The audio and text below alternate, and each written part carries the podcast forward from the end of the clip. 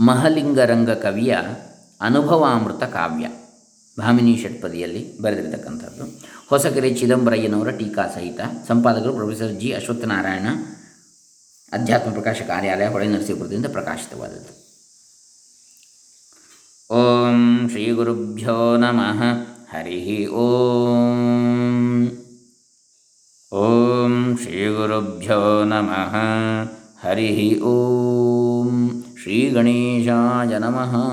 Doctor Krishnamurthy Shastri, Dambe, Punacha, Bantwal taluk Dakshina Kannada ಜಿಲ್ಲೆ ಕರ್ನಾಟಕ, ಭಾರತ. ಪ್ರಕಾಶಕರ ನುಡಿ. ಹೊಸಕೆರೆ ಚಿದಂಬರಯ್ಯನವರು ಮತ್ತು ಶ್ರೀ ಶ್ರೀ ಸಚ್ಚಿದಾನಂದೇಂದ್ರ ಸರಸ್ವತಿ ಸ್ವಾಮಿಗಳು ಇಬ್ಬರು ಸಹಾಧ್ಯಾಯಿಗಳು, ಸಹೋದ್ಯೋಗಿಗಳು. ಶಾಂಕರ ವೇದಾಂತದ ಅಧ್ಯಯನದಲ್ಲಿ ಸದಾ ನಿರತರಾದವರು. ಕನ್ನಡದಲ್ಲಿ ಅಧ್ಯಾತ್ಮ ಗ್ರಂಥ ರಚನೆಯಲ್ಲಿ ಏಕದೇಹ ನ್ಯಾಯದಿಂದ ಕಾರ್ಯತತ್ಪರರಾದವರು. ಇಬ್ಬರು ಘನ ವಿದ್ವಾಂಸರು ವೇದಾಂತಿಗಳಾಗಿ ಪರಮಾಪ್ತರಾಗಿ ಬಾಳಿದವರು. ಹಾಗಾಗಿ ಅವರಿಬ್ಬರು ಅಧ್ಯಯನ ಗ್ರಂಥ ರಚನೆಯಲ್ಲಿ ಪರಸ್ಪರ ಪೂರಕರಾದವರು. ಹೊಸಗಿರಿ ಚಿದಂಬರಯ್ಯನವರು ಸರ್ವಾರ್ಥ ಸಂದರ್ಶಿನಿ ಟೀಕೆಯೊಡನೆ ಸಾವಿರದ ಒಂಬೈನೂರ ಇಪ್ಪತ್ತಾರರಲ್ಲಿ ಮಹಲಿಂಗರಂಗನ ಅನುಭವಾಮೃತವೆಂಬ ಅದ್ವೈತ ಕಾವ್ಯವನ್ನು ಅದರ ಪರಿಷ್ಕರಣ ರೂಪವನ್ನು ಸಾವಿರದ ಒಂಬೈನೂರ ಮೂವತ್ತಾರರಲ್ಲಿ ಪ್ರಕಟಿಸಿದರು. ಈ ಗ್ರಂಥ ರಚನೆಗೆ ಮೂಲ ಪ್ರೇರಕರಾಗಿ ಮಾರ್ಗದರ್ಶಕರಾಗಿ ಪರಿಶೀಲಕರಾಗಿ ಹೊಸಗೆರೆ ಚಿದಂಬರಯ್ಯನವರಿಗೆ ಸ್ವಾಮಿಗಳು ನೆರವಾದರು. ಈ ಉಪಕಾರವನ್ನು ಹೊಸಗೆರೆ ಚಿದಂಬರಯ್ಯನವರು ಈ ಗ್ರಂಥದ ಕರ್ತೃತ್ವವು ನನಗೆ ಕೇವಲ ಸ್ಥೂಲ ದೃಷ್ಟಿಯಿಂದ ಮಾತ್ರ ಸಲ್ಲುವುದೇ ಹೊರತು ವಿಚಾರ ದೃಷ್ಟಿಯಿಂದ ಇದರ ಯಶಸ್ಸಿಗೆಲ್ಲ ನನ್ನ ಮಿತ್ರರಾದ ಶ್ರೀ ವೈ ಸುಬ್ಬರಾಯರೇ, ಅಂದರೆ ಸ್ವಾಮಿಗಳ ಪೂರ್ವಾಶ್ರಮದ ಹೆಸರು, ಭಾಗಿಗಳಾಗಿರುವರು ಎಂಬುದಾಗಿ ಸ್ಮರಿಸಿದ್ದಾರೆ. ಸಾವಿರದ ಒಂಬೈನೂರ ಐವತ್ತಾರರಲ್ಲಿ ಪುನರ್ಮುದ್ರಣವಾಗಿದ್ದ ಹೊಸಗೆರೆ ಚಿದಂಬರಯ್ಯನವರ ಟೀಕಿನೊಡನೆ ಕೂಡಿದ್ದ ಮಹಲಿಂಗರಂಗನ ಅನುಭವಾಮೃತ ಕಾವ್ಯದ ಪ್ರತಿಗಳು ಎಂದೋ ಮುಗಿದು ಹೋಗಿ ಜನಕ್ಕೆ ಅಲಭ್ಯವಾಗಿದ್ದವು. ಇದೀಗ ಪ್ರೊಫೆಸರ್ ಜಿ. ಅಶ್ವತ್ಥನಾರಾಯಣ ಅವರು ಪುನಃ ಸಂಪಾದಿಸಿ ಗದ್ಯಾನುವಾದ ಮಾಡಿ ಪರಿಷ್ಕೃತ ರೂಪದಲ್ಲಿ ಸಿದ್ಧಪಡಿಸಿದ್ದಾರೆ. ಈ ಪುಸ್ತಕ ಕೇವಲ ಪುನರ್ಮುದ್ರಣವಾಗಿರದೆ ಈಗಿನ ಕಾಲದ ನಾವೀನ್ಯತೆಗೆ ಅಗತ್ಯವಾಗಿ ಬೇಕಾಗಿರುವ ಪದ್ಯಗಳ ಆಕಾರಾದಿ ಮಾಲಿಕೆ, ಕಠಿಣ ಪದಗಳ ಅರ್ಥ, ಪದ್ಯಗಳಲ್ಲಿ ಬರುವ ಕೆಲವಾರು ಪೂರ್ವ ಕಥೆಗಳ ವಿವರಣೆ, ಪದ್ಯಗಳ ಮೊದಲ ಸಾಲು ಪಟ್ಟಿ ಮುಖ್ಯ ಪದಸೂಚಿ, ಗ್ರಂಥಸೂಚಿ, ಸಂಸ್ಕೃತ ಉಲ್ಲೇಖಗಳ ಪಟ್ಟಿ ಮತ್ತಿತರ ಅತ್ಯುಪಯುಕ್ತ ಅನುಬಂಧ ವಿಷಯಗಳಿಂದ ಸರ್ವಾಂಗೀಣ ಪರಿಷ್ಕರಣಗಳನ್ನು ಒಳಗೊಂಡು ಓದುಗರಿಗೆ ಸುಲಲಿತವಾಗಿದೆ ಎಂಬುದು ಇಲ್ಲಿಯ ಹೆಚ್ಚಳ, ಹೆಚ್ಚುಗಾರಿಕೆ. ಈಗಾಗಲೇ ಹೊಸಗರಿ ಚಿದಂಬರಯ್ಯನವರ ಭಗವದ್ಗೀತಾ ಅರ್ಥಸಾರ ವಿಚಾರ ಮತ್ತು ಗೀತಾರ್ಥ ಚಂದ್ರಿಕೆಗಳನ್ನು ಪುನರ್ಮುದ್ರಣ ಮಾಡಿದ್ದೇವೆ. ಈಗ ಈ ಅಪೂರ್ವ ಗ್ರಂಥವನ್ನು ಅಧ್ಯಾತ್ಮ ಪ್ರಕಾಶ ಕಾರ್ಯಾಲಯದಿಂದ ಮಹಾಜನರಿಗೆ ನೀಡುತ್ತಿದ್ದೇವೆ. ಇದರ ಸದುಪಯೋಗವನ್ನು ಹೆಚ್ಚಿನ ಸಂಖ್ಯೆಯಲ್ಲಿ ಓದುಗರು ಪಡೆಯುವಂತಾಗಲಿ ಎಂದು ಆಶಿಸುತ್ತೇವೆ ಅಂತ ಹೇಳಿ ಪ್ರಕಾಶಕರು ಇಲ್ಲಿ ಹೇಳ್ತಾರೆ. ಈ ಕೃತಿ ಬಹಳ ಅದ್ಭುತವಾದ ಕೃತಿ. ಏಳ್ನೂರು ಪುಟಗಳುಳ್ಳ ಕೃತಿ ಕೇವಲ ಮುನ್ನೂರು ರೂಪಾಯಿ ಬೆಲೆಗೆ ಇದನ್ನು ಕೊಡ್ತಾ ಇದ್ದಾರೆ. ಇದನ್ನು ದಯವಿಟ್ಟು ಅಧ್ಯಾತ್ಮ ಪ್ರಕಾಶ ಕಾರ್ಯಾಲಯದಿಂದ ಯಾರೂ ಕೂಡ ಇಂತಹ ಅನೇಕ ಕೃತಿಗಳಿವೆ. ಅದನ್ನು ಪಡ್ಕೊಳ್ಬೋದು. ಅಧ್ಯಾತ್ಮ ಪ್ರಕಾಶ ಕಾರ್ಯಾಲಯ ಹೊಳೆ ನರಸೀಪುರ ಅಂತ ಗೂಗಲಲ್ಲಿ ಹುಡುಕಿದರೆ ಸಿಗ್ತದೆ. ಅವರದ್ದು ಕಾಂಟ್ಯಾಕ್ಟ್ ನಂಬರ್ ಎಲ್ಲ. ಅವರಿಗೆ ಕಾಲ್ ಮಾಡಿ ಪುಸ್ತಕಗಳನ್ನು ತರಿಸಿಕೊಂಡು ಓದಿ ಕೃತಾರ್ಥರಾಗಿ ಜೀವನವನ್ನು ಸಾರ್ಥಕಪಡಿಸಿಕೊಳ್ಳಬಹುದು ಅಂತ ಹೇಳ್ತಾ ಈ ಕೃತಿಯನ್ನು ಆರಂಭಿಸ್ತಾ ಇದ್ದೇನೆ. ಗ್ರಂಥದ ವಿಶೇಷ ಲಕ್ಷಣಗಳು ಏನು ಅಂತೇಳಿ ಮೊದಲಿಗೆ ಮುನ್ನುಡಿಯ ಒಂದು ಭಾಗದಲ್ಲಿ ಕೊಟ್ಟಿದ್ದಾರೆ. ಮೊದಲನೇದೇನೆಂದರೆ ಅನುಭವಕ್ಕೆ ಪ್ರಾಶಸ್ತ್ಯವನ್ನು ಕೊಟ್ಟಿರುವುದು. ಅನುಭವವೆಂಬುದು ಅದ್ವೈತದ ವಿಶೇಷ ಲಕ್ಷಣ. ದ್ವೈತದ ಫಲಸಿದ್ಧಿಯು ಈ ಲೋಕದಲ್ಲಿ ಅನುಭವಕ್ಕೆ ಬರತಕ್ಕದ್ದಲ್ಲ. ದ್ವೈತದಲ್ಲಿ ಹೇಳುವುದೇನು? ಇಲ್ಲಿ ನೀನು ಪುಣ್ಯ ಮಾಡಿದರೆ ಮುಂದೆ ಸ್ವರ್ಗ ಸಿಗ್ತದೆ ಅಥವಾ ಯಾವುದೋ ಪುಣ್ಯಲೋಕ ಸಿಗ್ತದೆ ಅಥವಾ ವೈಕುಂಠ ಸಿಗ್ತದೆ ಅಂತ ಹೇಳುವಂಥದ್ದು ದ್ವೈತದಲ್ಲಿ. ಅದು ಈ ಲೋಕದಲ್ಲಿ ಅನುಭವಕ್ಕೆ ಬರುವಂಥದ್ದಲ್ಲ, ದ್ವೈತದ ಫಲಸಿದ್ಧಿ. ಅದರಲ್ಲಿ ಪರಮಾತ್ಮನು ಪರೋಕ್ಷದಲ್ಲಿಯೇ ಇರುವುದರಿಂದ ಅನುಭವಕ್ಕೆ ಪ್ರಾಶಸ್ತ್ಯವಿಲ್ಲ. ಅದ್ವೈತದಲ್ಲಿ ತಾನೇ ಆತ್ಮನಾದುದರಿಂದ ತನ್ನ ಅನುಭವವನ್ನು ತನಗೆ ತೋರಿಸಿದ ಹೊರತು ಅದ್ವೈತದ ಸಾಕ್ಷಾತ್ಕಾರವಾಗುವುದೇ ಇಲ್ಲ. ಅದ್ವೈತಿಯು ಶ್ರುತಿಯನ್ನು ಯುಕ್ತಿಯನ್ನು ದ್ವೈತಿಯಂತೆಯೇ ಗೌರವಿಸುತ್ತಾನೆ.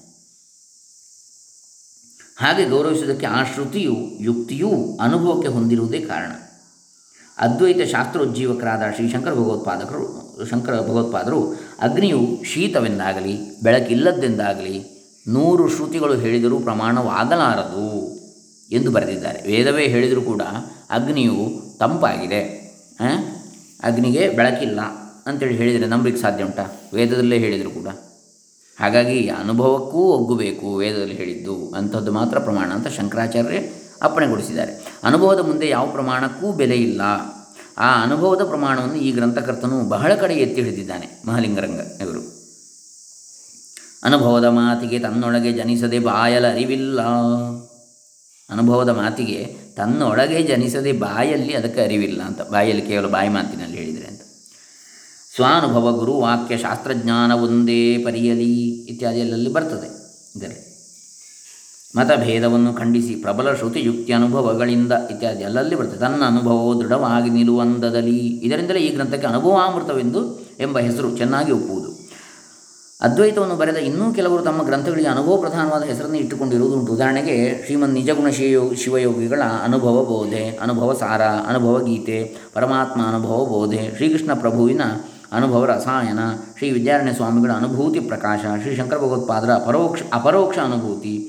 ಹೀಗೆ ಅನುಭವ ಶತಕ, ಅನುಭವ ಮುಕುರ, ಅನುಭವ ಮುದ್ರೆ ಎಂದು ಮುಂತಾಗಿ ಎಷ್ಟೋ ಉಂಟು. ಹೀಗೆ ಅನುಭವವು ಅದ್ವೈತದ ಮುಖ್ಯ ಲಕ್ಷಣ.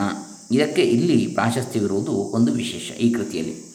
ಎರಡನೇದಾಗಿ ಅಧಿಕಾರ ವಿಶೇಷಗಳನ್ನು ಪ್ರತಿಯೊಂದು ಅಧ್ಯಾಯದಲ್ಲಿಯೂ ನೆನಪುಗೊಟ್ಟಿರುವುದು ನೆನಪು ಮಾಡಿರುವಂಥದ್ದು ಅಧಿಕಾರ ವಿಶೇಷಗಳು. ಅಂದರೆ ವೇದಾಂತ ಗ್ರಂಥಗಳಲ್ಲೆಲ್ಲ ಅಧಿಕಾರ ವಿಷಯವನ್ನು ಒಂದು ಕಡೆ ಹೇಳಿ, ಒಂದು ಕಡೆ ಹೇಳಿ ಕೈ ಬಿಡುವುದೇ ಬಹಳ ಹೆಚ್ಚಾಗಿರುತ್ತದೆ ಎಲ್ಲ ಗ್ರಂಥಗಳಲ್ಲಿ. ಸುರುವಿಗೆ ಒಮ್ಮೆ ಹೇಳಿಬಿಡ್ತಾರೆ, ಅಥವಾ ಇಲ್ಲಿ ಒಂದು ಕಡೆ ಹೇಳ್ತಾರೆ ಅಷ್ಟೇ. ಅದನ್ನು ಅದರಂತೆ ಈ ಗ್ರಂಥಕಾರನು ಅದಕ್ಕಾಗಿ ಆರಂಭದಲ್ಲಿ ಒಂದು ಅಧ್ಯಾಯವನ್ನು ರಚಿಸಿದ್ದಾನೆ. ಯಾವುದಕ್ಕೆ? ಅಧಿಕಾರಿ ವಿಷಯವನ್ನು ಹೇಳಲಿಕ್ಕೆ. ಇದು ಯಾರಿಗೆ ಅಧಿಕೃತವಾದದ್ದು? ಯಾರನ್ನು ಉದ್ದೇಶಿಸಿ ಬರೆದಿರತಕ್ಕಂಥ ಕೃತಿ ಅಂತೇಳಿ.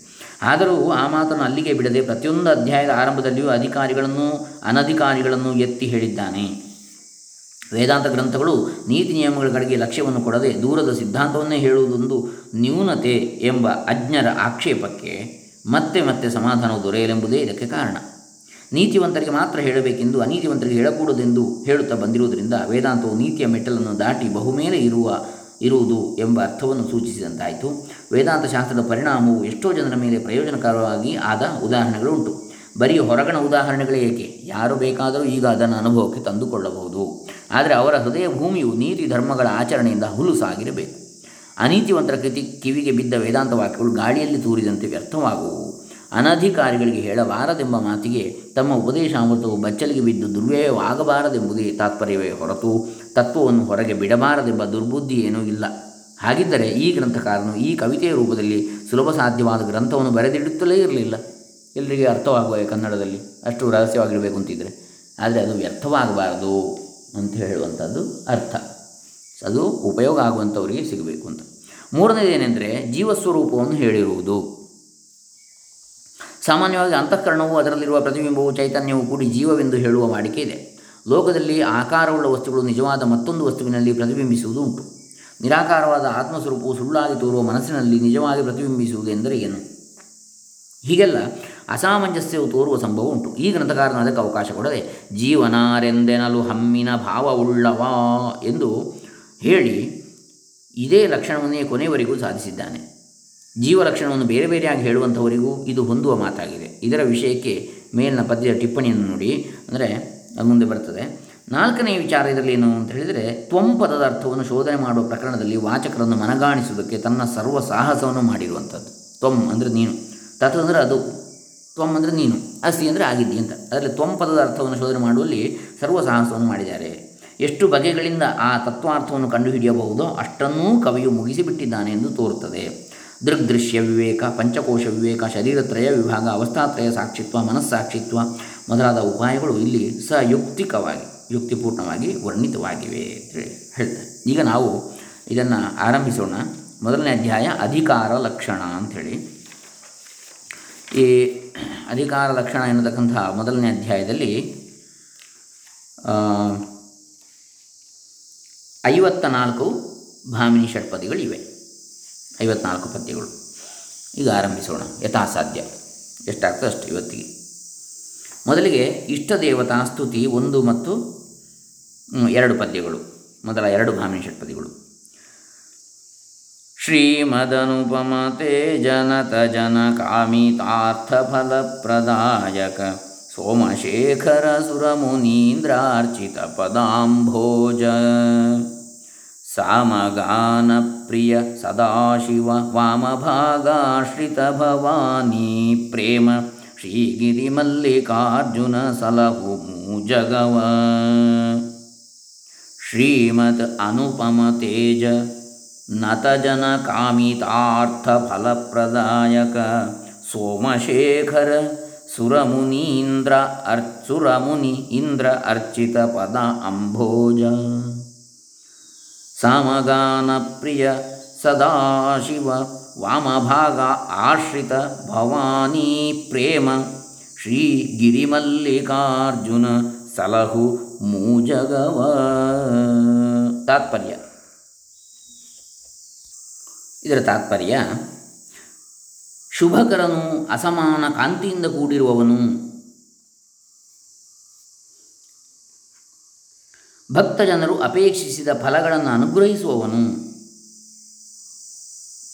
ನತಜನ ಕಾಮಿತಾರ್ಥ ಫಲಪ್ರದಾಯಕ ಶ್ರೀಮತ್ ಅಂದರೆ ಶುಭಕರ ಅಂತೇಳಿ. ಅನುಪಮ ತೇಜ ಅಸಮಾನ ಕಾಂತಿಯಿಂದ ಕೂಡಿರುವವನು.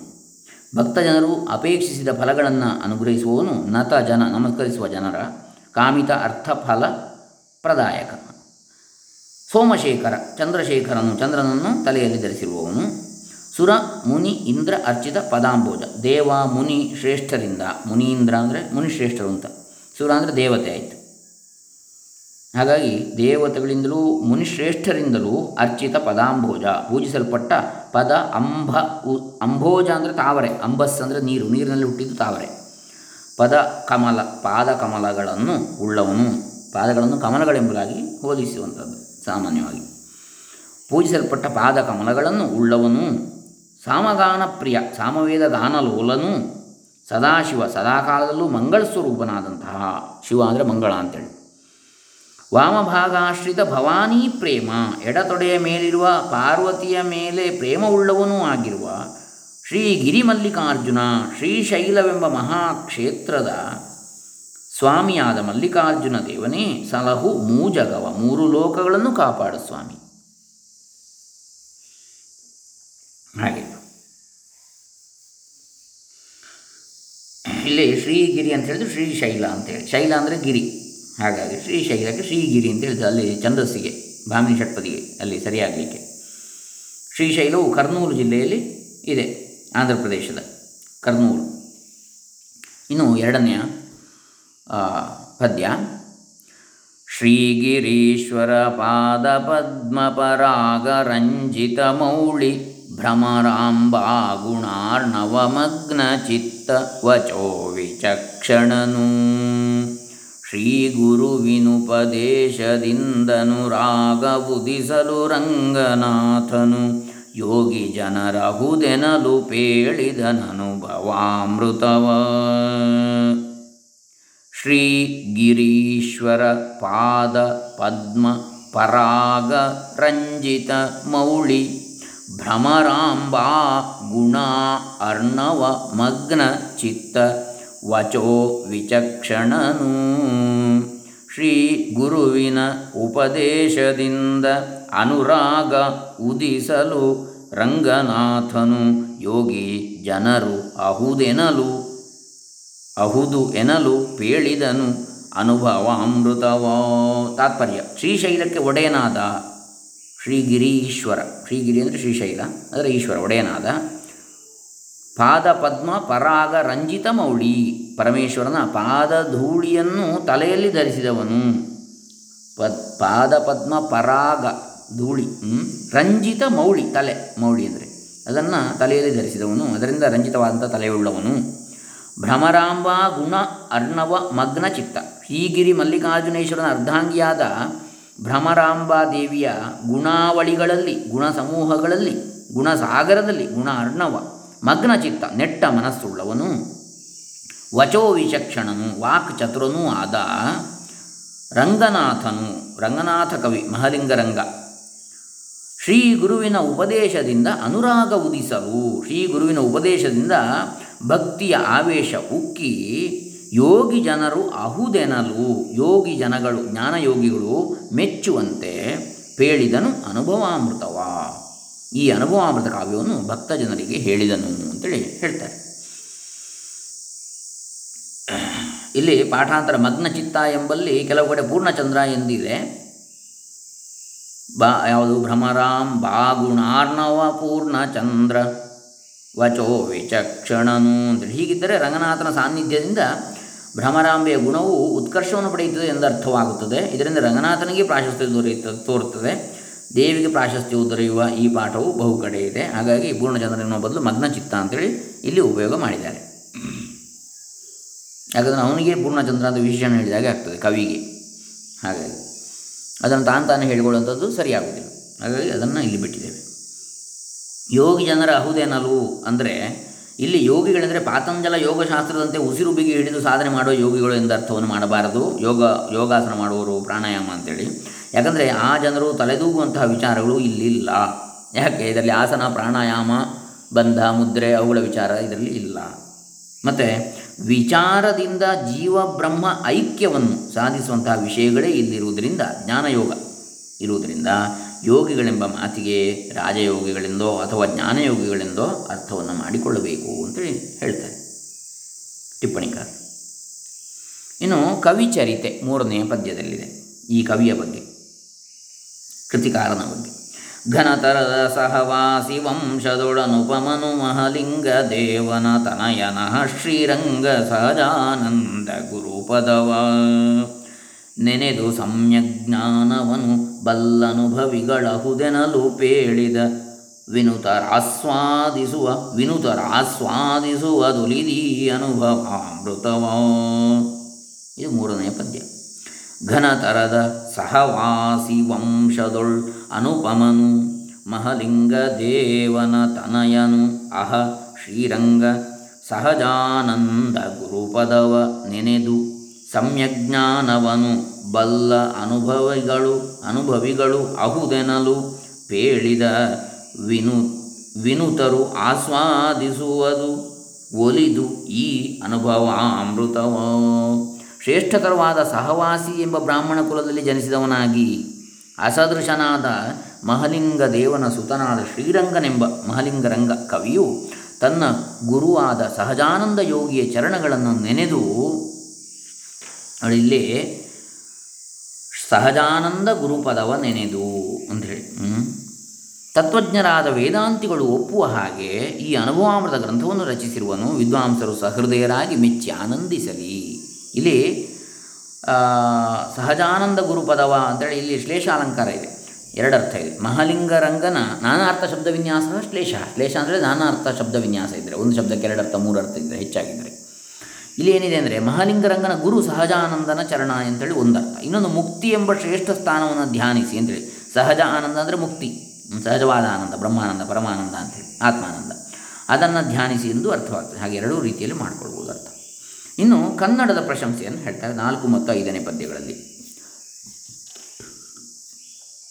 ಕನ್ನಡದ ನುಡಿ ಎಂದು ಉಪೇಕ್ಷಿಸಲಿನ್ನು ಹಿರಿಯರಿಗಂಜಿ ನುಡಿವೆನು.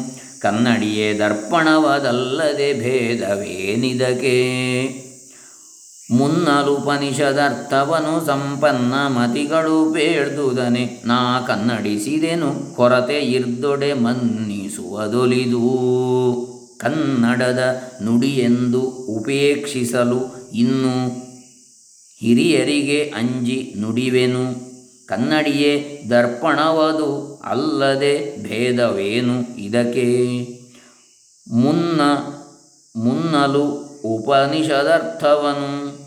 ಸಂಪನ್ನ ಮತಿಗಳು ಪೇಳ್ದುದನೆ, ನಾ ಕನ್ನಡಿಸಿದೆನು ಕೊರತೆ ಇರ್ದೊಡೆ, ಮನ್ನಿಸುವುದು ಒಲಿದು. ಕನ್ನಡದ ನುಡಿಯೆಂದು ತಿರಸ್ಕಾರ ಮಾಡುವ ಹಿರಿಯರಾದ ಸಂಸ್ಕೃತ ವಿದ್ವಾಂಸರಿಗೆ ವಿನಯದಿಂದ ಅಳುಕುತ್ತಾ ಹೇಳುತ್ತಿದ್ದೇನೆ. ಕನ್ನಡದಲ್ಲಿ ಕನ್ನಡಿ ಎನ್ನುತ್ತಾರೆ. ಸಂಸ್ಕೃತದಲ್ಲಿ ದರ್ಪಣ ಎನ್ನುತ್ತಾರೆ. ಭಾಷಾ ವ್ಯತ್ಯಾಸ, ಪದ ವ್ಯತ್ಯಾಸವಲ್ಲದೆ ವಿಷಯ ವಸ್ತುವಿನಲ್ಲಿ ವ್ಯತ್ಯಾಸವಿಲ್ಲ. ಕನ್ನಡಿ ಎಂದರೆ ಇಲ್ಲಿ ಕನ್ನಡದಲ್ಲಿ ಹೇಳಿರುವುದು ಎಂದರ್ಥ. ದರ್ಪಣ ಎಂದರೆ ಸಂಸ್ಕೃತದಲ್ಲಿ ಹೇಳಿರುವುದು ಎಂದರ್ಥ. ಈ ಮೊದಲು ವೇದೋಪನಿಷತ್ತುಗಳಲ್ಲಿ ಆತ್ಮ, ಅಂದರೆ ವಿಚಾರ ಒಂದೇ ಅಂತ. ಆ ಸಂಸ್ಕೃತದಲ್ಲಿ ಹೇಳಿದ್ದನ್ನೇ ಇಲ್ಲಿ ಕನ್ನಡದಲ್ಲಿ ಹೇಳಿದ್ದೇನೆ. ಹೇಗೆ ದರ್ಪಣ ಅಂತ ಹೇಳಿದರು, ಕನ್ನಡಿ ಅಂತ ಹೇಳಿದರೆ ಎರಡು ವಸ್ತು ಒಂದೇಯೋ ಅದೇ ರೀತಿಯಲ್ಲಿ ಇಲ್ಲಿರುವ ಕಥಾ ವಸ್ತು, ವಿಚಾರ ವಸ್ತು, ಕಥೆ ಅಲ್ಲ ಇದು. ವಿಚಾರ ವಸ್ತು ಒಂದೇ ಅಂತೇಳಿ ಸಂಸ್ಕೃತದಲ್ಲಿ ಏನು ಹೇಳಿದ್ದಾರೆ? ವೇದೋಪನಿಷತ್ತುಗಳಲ್ಲಿ ಆತ್ಮಜ್ಞಾನಿಗಳು ತಿಳಿಸಿರುವುದನ್ನೇ, ಈ ಮೊದಲು ತಿಳಿಸಿದ್ದನ್ನೇ ನಾನು ಕನ್ನಡದಲ್ಲಿ ಹೇಳಿರುತ್ತೇನೆ. ಸದ್ಗುಣ ಸಂಪನ್ನರಾದ ವಿದ್ವಾಂಸರು ನಾನು ಹೇಳಿದ್ದರಲ್ಲಿ ಏನಾದರೂ ಲೋಪದೋಷಗಳಿದ್ದರೆ ದಯಮಾಡಿ ಕ್ಷಮಿಸಬೇಕು ಅಂತ ವಿನಯಪೂರ್ವಕವಾಗಿ ಇಲ್ಲಿ ಕವಿ ಕೋರುತ್ತಾನೆ. ಸಂಪನ್ನ ಮತಿಗಳು ಅಂದರೆ ಆತ್ಮಜ್ಞಾನಿಗಳು ಅಂಥೇಳಿ ಉಪೇಕ್ಷಿಸಲು ಅಂದರೆ ತಿರಸ್ಕರಿಸುವವರಿಗೆ. ಹೀಗೆ ಕನ್ನಡಿ ಎಂಬ ಮಾತಿನಿಂದ ಕನ್ನಡದಲ್ಲಿ ಹೇಳಿದ್ದೆಂಬ ಅರ್ಥವೂ ಸೂಚಿತವಾಗ್ತದೆ. ಕನ್ನಡಿ ಎಂಬ ಮಾತಿಗೆ ಪ್ರತಿಬಿಂಬವು ಕಾಣುವಂತಹ ಗಾಜು ಎಂಬ ಅರ್ಥವು ರೂಢಿಯಲ್ಲಿ ಇದ್ದೇ ಇದೆ. ಇದರಿಂದ ಕನ್ನಡಿಯಲ್ಲಿ ಯಾವ ವಸ್ತುವಾದರೂ ಇದ್ದದಿದ್ದಂತೆ ಹೇಗೆ ಪ್ರತಿಬಿಂಬಿತವಾಗುವುದು ಹಾಗೆ ಸಂಸ್ಕೃತದಿಂದ ಅಥವಾ ಬೇರೆ ಯಾವ ಭಾಷೆಯಿಂದಾದರೂ ತಂದ ಯಾವ ವಿಚಾರವಾದರೂ ಇದ್ದದಿದ್ದಂತೆ ಕನ್ನಡದಲ್ಲಿ ಕನ್ನಡದ ಮಾತಿನಲ್ಲಿ ಇಳಿದು ಬಂದೇ ಬರುವುದು ಎಂದು ಧ್ವನಿ. ಕನ್ನಡಿ ಎಂದಾದರೂ ದರ್ಪಣವೆಂದರೂ, ಕನ್ನಡಿ ಎಂದರೂ ದರ್ಪಣವೆಂದರು ಪದಾರ್ಥ ಒಂದೇ ಆದ್ದರಿಂದ ಕನ್ನಡದಲ್ಲಿ ಹೇಳಿದ ಮಾತ್ರಕ್ಕೆ ಯಾವ ಕೊರತೆಯೂ ಇಲ್ಲ ಅಂತ ಹೇಳಿದರೆ ತಾತ್ಪರ್ಯ. ಇನ್ನು ಐದನೇ ಪದ್ಯ ಚೆನ್ನಾಗಿದೆ. ಸುಲಿದ ಬಾಳೆಯ ಹಣ್ಣಿನಂದದಿ, ಕಳೆದ ಸಿಗುರಿನ ಕಬ್ಬಿನಂದದಲಳಿದ ಉಷ್ಣದ ಹಾಲಿನಂದದಿ ಸುಲಭವಾಗಿರ್ಪ. ಲಲಿತವಹ ಕನ್ನಡದ ನುಡಿಯಲಿ ತಿಳಿದು ತನ್ನೊಳು ತನ್ನ ಮೋಕ್ಷವ ಗಳಿಸಿಕೊಂಡರೆ ಸಾಲದೆ ಸಂಸ್ಕೃತದಲ್ಲಿನ್ನೇನು ಸುಲಿದ ಬಾಳೆಯ ಹಣ್ಣಿನ ಅಂದದಿ, ಕಳೆದ ಸಿಗುರಿನ ಕಬ್ಬಿನ ಅಂದದಲ್ಲಿ, ಅಳಿದ ಉಷ್ಣದ ಹಾಲಿನ ಅಂದದಿ ಸುಲಭವಾಗಿ ಇರ್ಪ. ಲಲಿತವ ಕನ್ನಡದ ನುಡಿಯಲಿ ತಿಳಿದು ತನ್ನೊಳು ತನ್ನ ಮೋಕ್ಷವ ಗಳಿಸಿಕೊಂಡರೆ ಸಾಲದೆ ಸಂಸ್ಕೃತದಲ್ಲಿ ಇನ್ನೇನು? ಸಿಪ್ಪೆಯನ್ನು ಸುಲಿದ ಬಾಳೆಹಣ್ಣಿನ ಹಾಗೆ. ಹೆರೆದು ಸಿಪ್ಪೆ ಸಿಗುರು ತೆಗೆದು ಹಾಕಿದ ಕಬ್ಬಿನ ಕೋಲಿನ ಹಾಗೆ. ಕಾಯಿಸಿ ಆರಿಸಿದ ಹದವಾದ ಬಿಸಿಯ ಹಾಲಿನ ಹಾಗೆ. ಸರಳವಾಗಿರುವ ಸುಂದರವೂ ಆಗಿರುವ ಕನ್ನಡದ ಭಾಷೆಯ ಗ್ರಂಥಗಳನ್ನು ಓದಿ ಮನನ ಮಾಡಿಕೊಂಡು ಆತ್ಮಜ್ಞಾನ ಹೊಂದಿ ಹುಟ್ಟು ಸಾವುಗಳ ದುಃಖವೆಂಬ ತೊಡಕಿನಿಂದ ಬಿಡುಗಡೆ ಪಡೆಯುವ ಮುಕ್ತಿ ಪದವಿಯನ್ನು ಸಂಪಾದಿಸಿಕೊಂಡರೆ ಸಾಲದೆ? ಸಂಸ್ಕೃತ ಭಾಷೆಯ ಅಗತ್ಯವೇನಿದೆ? ಹಾಗೇನಿದೆ ಅಂತೇಳಿ ಇಲ್ಲಿ ಕನ್ನಡದ ಬಗ್ಗೆ ಕೀಳರಿಮೆ ಬೇಡ ಎನ್ನುವುದಕ್ಕಾಗಿ ಹೇಳ್ತಾ ಇದ್ದಾರೆ. ಸಂಸ್ಕೃತದ ಬಗ್ಗೆ ತಿರಸ್ಕಾರವಿಲ್ಲ.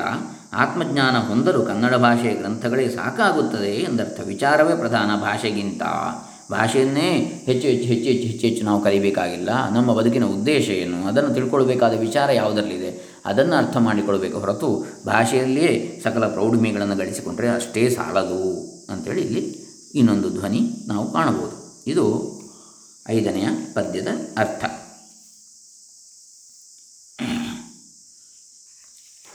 ಇನ್ನು ಆರನೇ ಪದ್ಯ, ಆರರಿಂದ ಹನ್ನೆರಡು ಪದ್ಯದವರೆಗೆ ಗ್ರಂಥದ ಪ್ರಾಶಸ್ತ್ಯವನ್ನು ಹೇಳಿದ್ದಾರೆ. ಆರರಿಂದ ಹನ್ನೆರಡರವರೆಗೆ. ಬಹುಶಃ ಇದನ್ನು ನಾವು ನಾಳೆ ದಿವಸ ಮುಂದುವರಿಸೋಣ.